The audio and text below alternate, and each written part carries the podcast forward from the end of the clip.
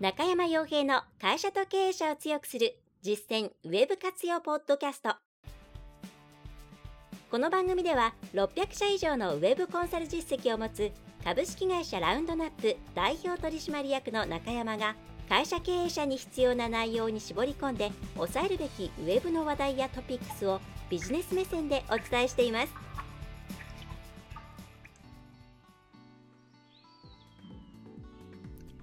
皆さんこんにちは。ナウンドラップコンサルティングの中山です。それでは本日も会社と経営者を強くする実践ウェブ活用ポッドキャストを始めていきたいと思いますので、ぜひとも最後までお聞きいただければと思います。また YouTube の方でも今回、えー、配信しておりますので、えー、ご覧いただければと思います。はいえー、早速ですね、え内容に入っていきたいと思うんですけれども、今回は、え、表題にもありますけれども、Google マップですね、え、についての話をしたいと思います。え、とは言っても、こう、中小企業の方がどういうふうに Google マップを使ったらいいかですとか、そういう基本的な解説というところはですね、まあ、様々なところでその記事ですとか、まあ、同じような、えー、なんだろうな、セミナーみたいなものもありますから、そこは、えー、割愛させてもらいます。で、私が今回お伝えしたいのが、これから Google マップというものがどういう方向かに行く、どういう方向に向かっていくのかというところが一つありますし、すいません。えー、そしてじゃあそれに対して私たちはこう、どういう感覚を持っていかなければいけないのか、えー、何を大事にしていかなければいけないのかというところについてお伝えできればと思います。つまり今からできる、えー、将来の Google マップに備えた様々な対策というかですね、えー、気持ちの切り替えみたいな、見方の切り替えというところをですね、え、行っていただければと思います。はい。で、えー、先日ですね、で、また、まあ、なんで今回これにしようかなという出発点になったのか、まあ、Google マップのですね、えっ、ー、と、オフィシャルの Google の、うんと、ホームページの方で、これいつなんだろうな。えっと、多分数日前だと思うんですけれどもね、出しますね。はい。えっ、と、音声で聞いている方はどうしようかな。うんと、Google の方で、えっ、と、えっ、ー、とですね、ません、英語の記事だけなんですけれども、Google の公式の、えー、記事の方で、プロダクトアップデートということで、Google マップのアップデートがですね、記事として出ています。これはいつなんだろう。えっ、ー、と、まあ、ザ・キーワードっていうところにあるんですけどね。うん、まあ、えっ、ー、と、えー、出るかな。うん。はい。えっ、ー、と、Get Around and Explore with 5 New Google Maps Update ですね。はい。えっ、ー、と、なんだろう。ポッドキャストもこう概要欄とかあればいいんですけど、ちょっとないので、えー、すいません。あの、この Get Around and Explorer、Explorer かな。えー、with5 new Google Maps Updates という、検索をしていただければいいかなと思います。すいません。はい。まあ、それかもしかしたら何か、えっ、と、Google マップの、うん、新しい発表がありましたと。で、5つの、5つの新しい、えー、機能がありますよみたいな記事が日本でも出てるかもしれないので、えー、それを参照していただければと思います。で、これがですね、まあ、最近 Google が Google マップに関してどういうことをに取り組んでいるのかとか、まあ、何ができるようになったかとか、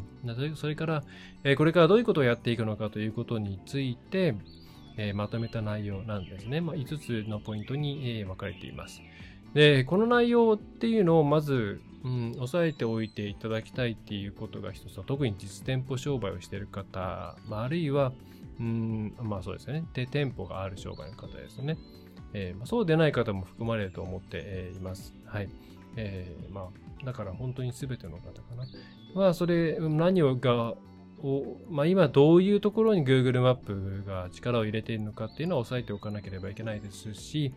また、えー、じゃあ、じゃあ我々はどうしたらいいのかとか、何に注意しなければいけないのかっていうところを早めに掴んで対策していっていただく必要があります。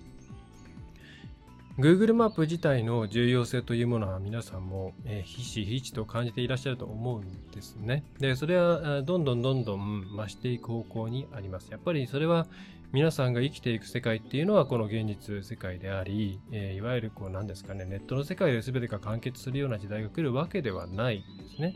えー、なので、現実世界ということは重要だということです。はい。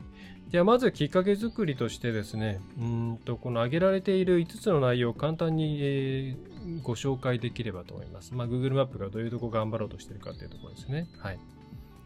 で、えー、まあ、端的に言えば、まあ、2つの方向性です。1つの方向性っていうのは、えー、っとですね、取得しているデータ量がすごい増えている。そして、それをきちんとこう表向きにですね、機能として追加していっている。つまり、まあ、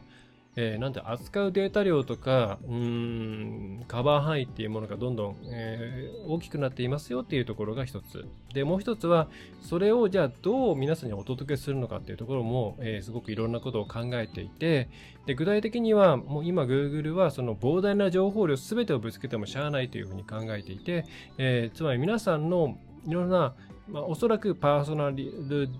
行動データとかですね、そういったもの、えー、コードデータっていうとプライバシーの問題でなんか嫌だなって思われるかもしれませんが、でも皆さん Google マップとか使っていたりすると、えー、なんだろうな、えっ、ー、と、まあ、Apple マップ、アップか、Apple かな？私は、私は、あの、車で移動するときに iPhone をですね、かいあの、つけて、あの、Google マップのかな？えっ、ー、と、まあ、その日の、普通この曜日のこの時間だとしたら職場に行くなとか、この曜日のこの時間だったらこのお客さんとこ行くなとか、そういうのをですね、勝手に、え読み取ってくれて、そこ場所、その場所まで今渋滞考慮して何分ですとか、ルート出してくれたりするんですよね。で、そういういろんな便利な機能っていうものが、えー、ある。割とそういう観点で、えー、ていうんですかね、皆さんに合わせた情報を出すっていう風に捉えてもらった方がいいと思います。だからあんまりプライバシー云々のえー、心配というよりは余計なものじゃなくて自分に必要なものとか皆さんにとって必要なこう有益なものだけをこうピックするみたいなイメージでの皆さんに合わせたっていう感じですね、えー、をイメージしてもらえればと思うんですけども、まあ、そういうことを Google は、まあ、かなり力強くやっていく方向にあるということです。まあ、つまりデータあります。全部出します。フィルタリングは自分出してやってくださいっていうことではなくて、えー、Google は、えー、具体的に言えばその時間帯とか、うんとそれから、えー、なんだろう、多分過去のロケーション履歴とかかな。えー、ちょっと、えー、っと、時間帯、あ、趣味趣向とかも入ってくるんですかね。えー、と、具体的、ちょっと先に一番下まで行っちゃいますけれども、うーんとですね、まあ、この今、ポポポンと、この動画、出るかなはい。これは、えっ、と、ある、今5時ですね、夜の5時。はい。えっ、と、これは違う場所か。あ、始まりましたね。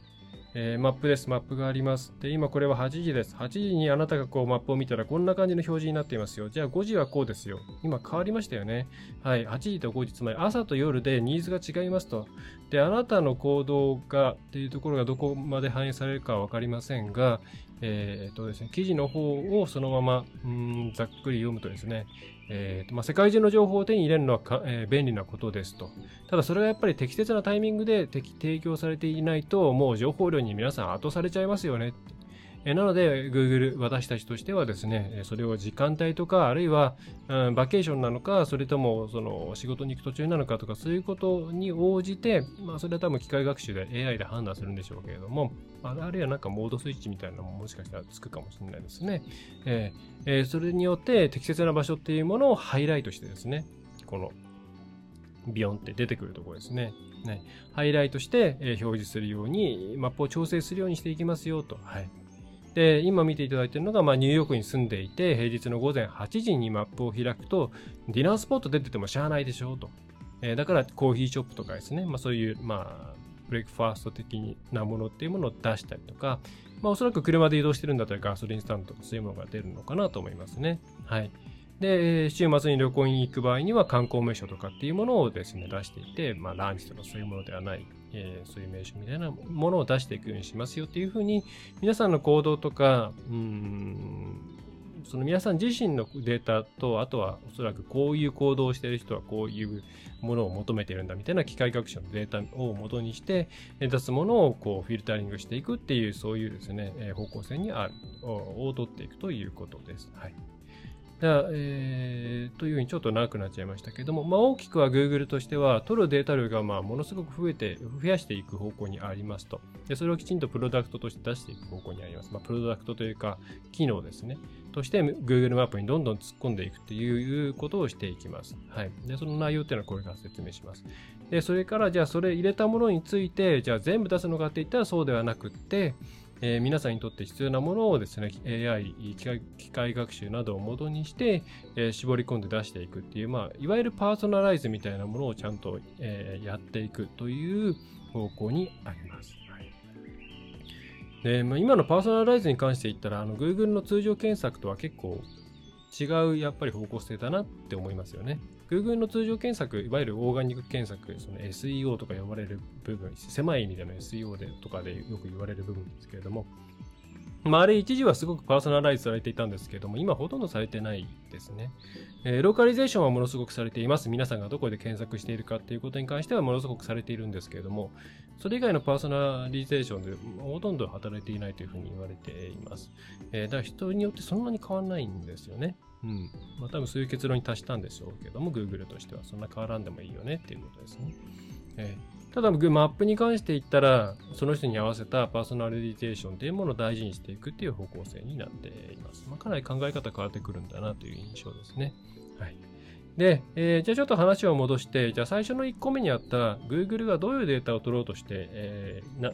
何をやろうとしているのかっていうところの一つがですね、まずこの1個目ですね。はい。えー、今日結構びっくりしたんですけれども、あこんなデータも取ってるんだなっていう意味でびっくりしたんですけれども、えーと、Reduce Hard Braking with Routing Update というのはですね、まあ、ハードブレーキングって何かっていうと、まあ、急ブレーキですね。はい。つまり、クラムは運転する方がですね、急ブレーキとか、まあ、つまり、こう、まあ、ゆっくりでも速くてでもいいんですけれども、まあ、滑らかに走っていくことができる道なのか、それともこう、いわゆるストップゴーみたいなものだと思うんですよ。えー、そういうふうに、まあ、行ったり止まったりみたいな、えー、そういうことを、まあ、なるべく避けるような道をうんとルーティングですから、えー、経路案内ですね日本語で言うと、えー、していくように今いろんなデータを取って、えー、やってますよということです。まあ、Google マップのナビに関して言うと道がねあの農道を走らされるとかですね、えー、本当に民家の狭いところを走らされるとか、まあそういういろんな、またネガティブなところもあり、まあ実際それその通りだと思うんですよ。私も実験的に使ってみたりすると、ここ通るのかっていうようなですね、路地とか取らされたりとか、明らかに農道とか高速道路脇の通りづらい道とかを通らされるんで、まあもっと改善すべきところあるんじゃないのと思うところはあるんですが、まあこの辺は多分、うんまあ、まだまだ日本の道路状況に合っていないっていう面が大きいのかなと思ってるんで、まあちょっとそこは触っておいてですね、えー、そうではなくてワールドワイドで価値があるようなこととして、という、うん、自動車事故を減らすっていう観点で、えー、と車のそのルートっていうものを大体まあ所要時間とか、うんと、まあそうかな。え、ー、と、まあ、有料道路を使う、使わないとか、そういう、いわゆる、まあ、我々がナビ、ナビですね。カーナビとして使っていた機能の延長上のものだけを今提供していますけれども、Google はやっぱり行動データみたいな、行動っていうか、実際に一個一個の端末が動いているデータを取れるっていう強みがありますから、こういうですね、ストップアンドゴーが多いとか少ないとか、えー、そういうところもどんどんマップに対して付加情報として追加していくっていうことをやっていくと。はい。これ今までの地図っていう発想からはかなり、えー、なんでしょうね。違ったものですよね。うん。でもそういうものを Google は結びつけようとしている。まあ、Google としては別に地図っていうのは結果、ね、それを表現する場であって、えー、自分たちが提供しようとしているものをはもっといろいろあるよってことなんだと思います。えー、それから、まあ、これもすごく面白いですね。はい。えっ、ー、と、Walk this, まあ、そのまま翻訳的に言うとですね、まあ、いわゆる、えっ、ー、と、ライブビュー、つまりその場のですね、こういう、うんと、リアルな光景ですね。まあ、これ、Google も今、地図が出ていて、そこから即座にこういう、いわゆるストリートビュー的なものですね、に、さっと行けるようにする。ええで、これ、こういうふうにぐるりと見渡すことができるっていうことは、まあ多分その撮影データ自体も相当増えているってことだと思うんですけども、まあそれをどんどんどんどんやっていって、まあすぐにあたかもそこに行ったかのような状況を作り出すということに、えー、不信しています。はい。まあストリートマップの強化っていうふうに言っていますね。はい。えー、ライブビューと詳細なストリートマップの強化ということで、えー、でさらにこれをまあ拡張現実的にやっていくと。えー、だこれがですね、結構大きいなと思っています。ちょっと後でこの辺はまとめてお話をさせてもらおうと思うんですけれども、えーまあ、内容としてはですね、まあ、新しい地域を探索するときには、地図からすぐにライブビューにアクセスできるようになると。で周辺のお店とか、レストランの混雑状況とか、そういったものがわかるように、えー、していこうとしている。で、レストランの混雑状況って今グラフみたいなのが出ていますよね。まあ、ああいったイメージですね。そのなんかリアルタイムにそのウェブカメラみたいにですね、そう、その中が見られるってことではないですね。多分それやっちゃうと結構いろいろ問題が。うん。えー、というのが一つですね。だからお店、その、なんだろうな、データとして現実の画像っていうものをどんどんどんどんですね、えー、さらに増やしていって増やしていくということですね。はい、で、あとはこうマップ、まあ、これを自風を見ていただくと、これは、えっと、今これが新しい。昔はこうでした。それから今はこうですって、まあ、かなり詳細化されているのがわかりますかね。えー、もう一回ですね。これ昔のです。まあ、道路とかも向きとかしか書いてないし、公園の中も緑一色でした。それが今は、こう、中の、中の、いわゆる中央分離帯とか、それからこう横断歩道の場所とか、えー、公園の中のいろんなこう、道ですとか、そういったものも含めて、公園なんだよね、きっと。真ん中に、信号機がある。なんだろうね。まあ、こんぐらい詳細化していっているということです。はい。どんどんどんどん Google マップっていうものはですね、現実に近づいています。この辺が大きい。あとは、えー、スポットビジーエリア、あとはグラス。まあ、これは今の新型コロナのね、流れもあるとは思うんですけども、えー、っと、混んでいるエリアというものを、ね、先んじて視覚的に把握できるように、えー、すると。今こう映っているですね、え、黄色いなんかエリア、点線でニューってなっているところですね。はい。あると思うんですけれども、まあ、ここ今混んでるよっていうことですね。はい。まあ、特定の1個の施設施設に関して混んでるっていうことは、今は、あのね、Google の、えっ、ー、と、ビジネスリスティングを見れば出てくるんですけれども、エリアで見るっていうのはまだできていませんね。はい。だからこれによって行く前に現地の状況がわかるっていうことをさらに推し進めようとしています。はい。で最後の ARMAP Tailored U はさっきの話ですね。はい。でここまでで要素としては、うんと大きくえっとどこ出しておこうかな。ここ出しておこうかな。えー、っとですね、1個目が、まあ、渋滞の話ってね、ストップゴーが、じゃないな、ハードブレーキング、急ブレーキが減らせるようなルーティングをしていきますよっていうのは少し経路が違う話なんですけども、それ以外については共通しているものがあります。一つはこの今見ていただいているような、えー、簡単に現場の写真という、まあ、ライブビュー、ライブビューというか、まあ、ストリートビューですね、端的に言えば。えー、が見られるように、まあ、ナビゲーション、そのユーザーインターフェースなりですね、まあ、そもそもの画像データなりをどんどん拡張していきますと。またさらに、えー、そこで、そのうんとライブビューの中でいろんな情報にアクセスできるような今見た今見ていただいている動画であればその黄色いところのポチを押すとですねその詳細なディテールが出てくるわけですね。はい。えー、とこれを押すかな、えー、押しましたね。はい。まあ、こんな感じで、どんどん Google マップの中に現実世界っていうものを押し込んでいっています。で、また Google マップのマップ自体もどんどんどんどん現実で現実に近づいていくように解像度が上がっています。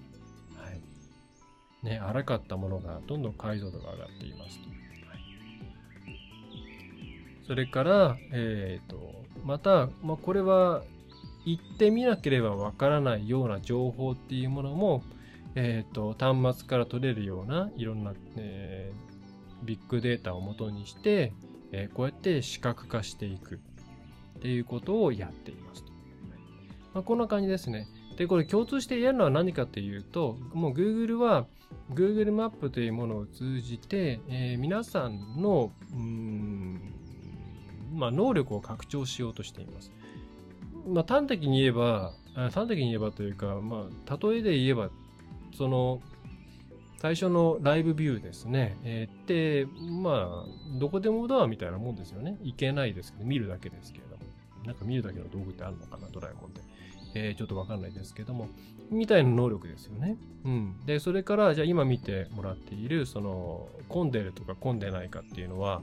これはもう、視覚を超えていますよね。目でわかるもんじゃない。空から見ればわかるかって言ったら、まあなんか浅草とかそういう狭いエリアだったらわかるかもしれないですけども、浅草とか浅草寺とかですね。えー、そういうことだったらわかるかもしれませんけれども、まあ、こんな広いエリアでこの辺混んでるってまあなかなかわかんないですよね。だからこれはもう人間が普通だったらわからないようなものをデータとして、えー、視覚化してあげて、見せてくれるっていう、うん、まあなんか、なんか電脳というか広角機動体というかですね、えー、そういう感じの機能ですよね。で、それから、うんと、まあこっちの、なんでしょうね、えっ、ー、と、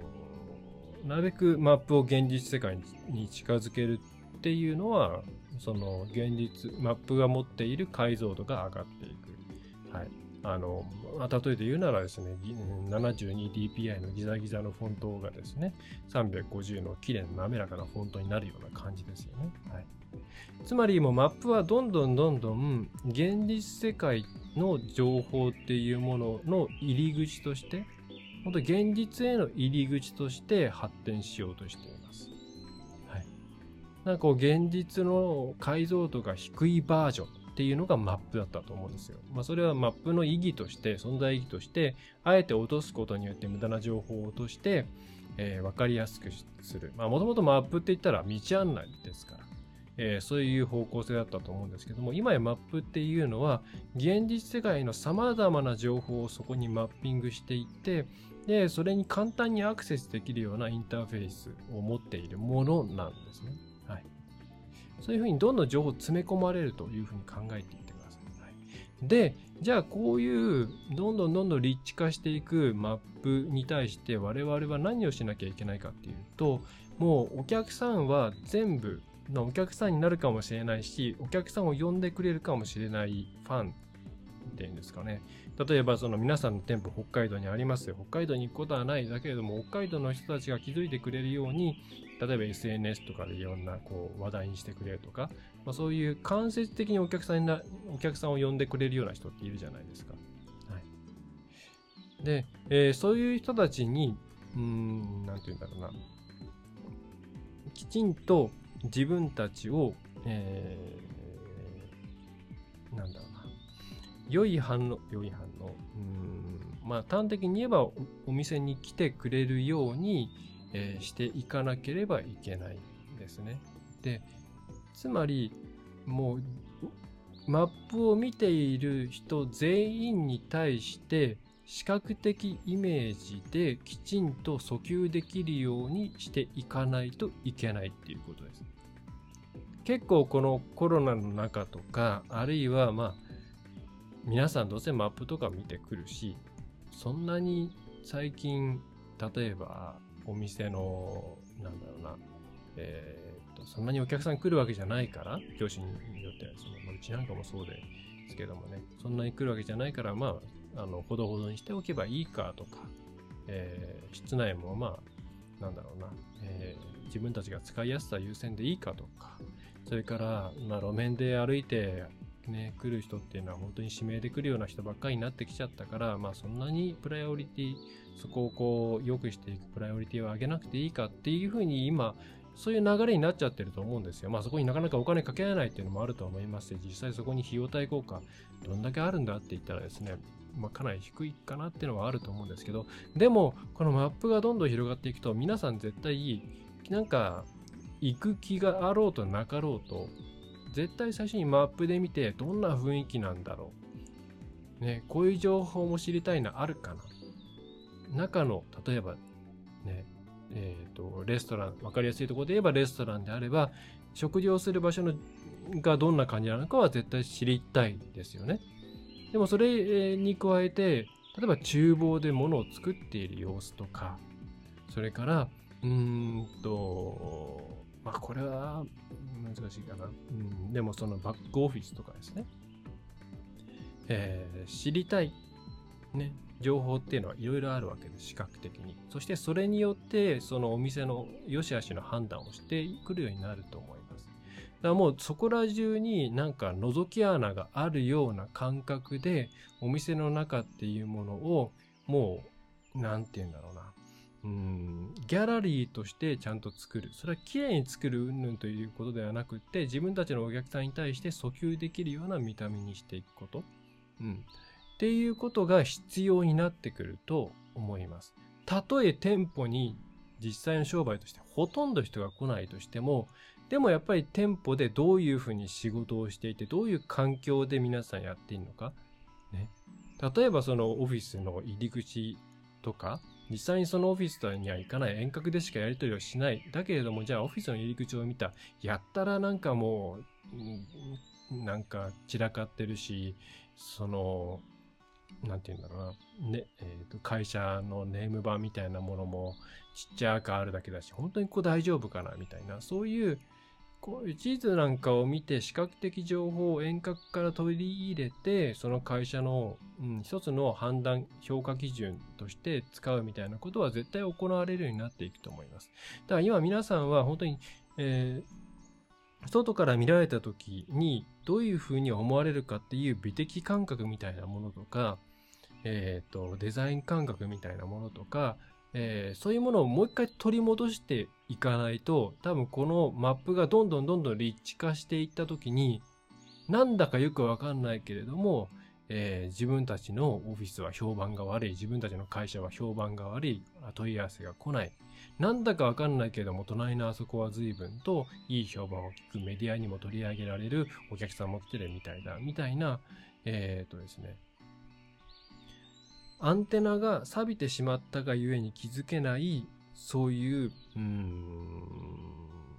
機械損失を起こしてしまうんじゃないかなと思います。ちょっと私もこの辺まだまとまってないんですけども、もう、イメージとしては常に見られてる感覚でオフィスは作んなきゃいけないし、えー、っと、来店するお客さんがいるんだったら、その来店スペースもそうだし、えー、そういうことを前提にして、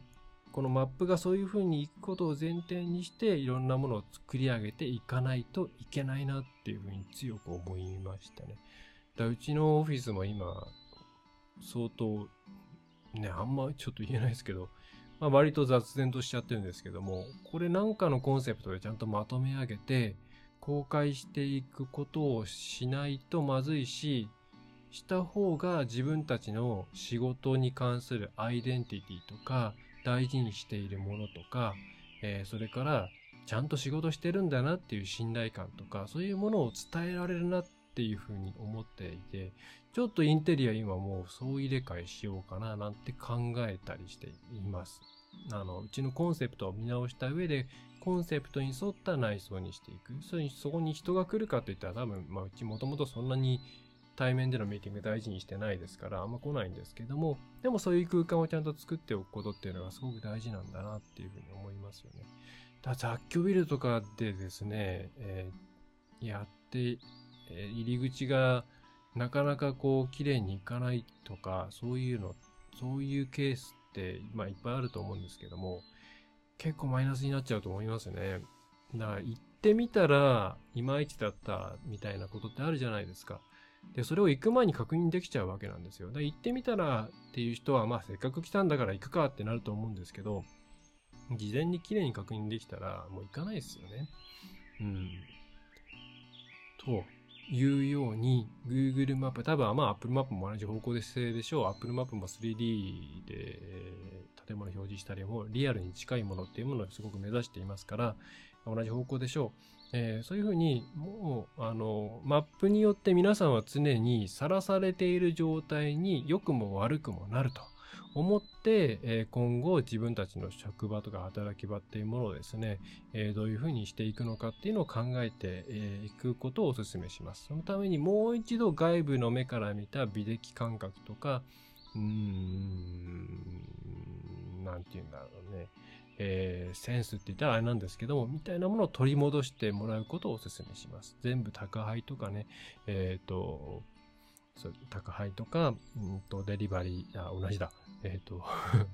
お持ち帰りみたいなことで、えー、お店の中そんなにもう気にしなくなっちゃったんだよねっていう人ってすごく今危険だと思います。これからもう一回ビジュアルの時代がやってきます。えー、ビジュアルの時代っていうかですね、えー、生々しい情報が必要な時代がやってきますので、えー、そこの感覚を忘れないようにしていただければと思います。はい。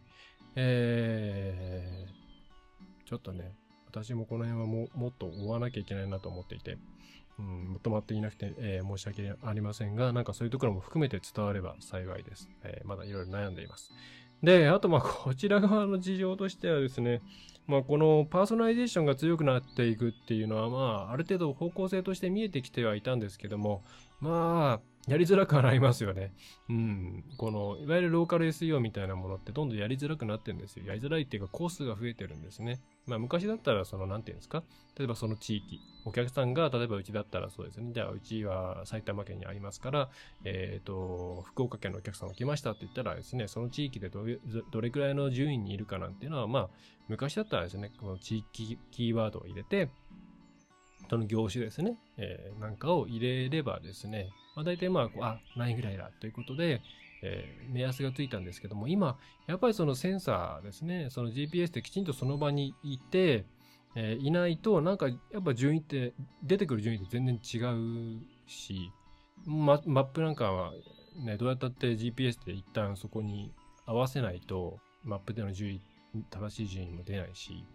えー、ましてや今回こういうふうにですね、さらにパーソナリゼーションが入っていくことになっていったら、その時間帯ごとにどう出るのかみたいなことをどんどんどんどん考えなくちゃいけなくて、まあ、ここを聖地に今ないんです。これぐらい、えー、露出があるはずですみたいなことを、えー、旧来の今までのやり方で検索順位とか、マップでの順位とかでやることの限界を正直感じています。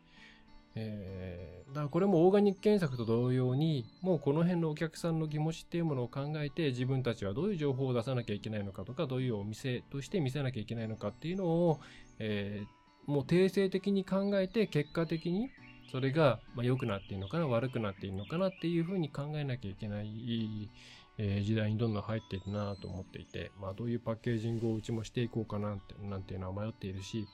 また、えー、やっぱりもう地元で皆さん自身がこのマップに関して興味を持っていろんなことを少なくとも手伝ってくれないと、うん、マップからの集客って厳しいでしょうね。遠隔地で数字だけ見て、えー、Google マップの改善どうしましょうっていうのは、まあ、相当厳しいんじゃないですか。まあ、そういうことをやっているサービスとしてやってる会社さんも結構ありますけれども、うん、厳しいんじゃないですかね、というふうに思います。はい。みたいな感じで、まあ、このブログ記事1個からもですね、そんなことをいろいろ気づかさせてもらいました。うん。ねえ。あ、こっちからきちんと、うん、な本当定性的な感性っていうのがとっても大事になってくると思いますね。ウェブの世界ってなんか数学の延長みたいな定量定量っていう世界だっていう印象が皆さんあって数字に弱いんですよねとか、えっ、と、あんまりプログラムとかわかんないんですよねっていう風に言う方ね、多いですけれども、いや、今もうそういう感じではないですよね。うん。まあ、そのプログラム別に自分で作る必要ないですし、それより定性的な感覚を大事にして、もともと持っている皆さんのビジネス感覚とか、お客さんに対しての洞察とか、えー、商売の嗅覚みたいなものですよね。それをいかにデジタルの領域に落とし込んで、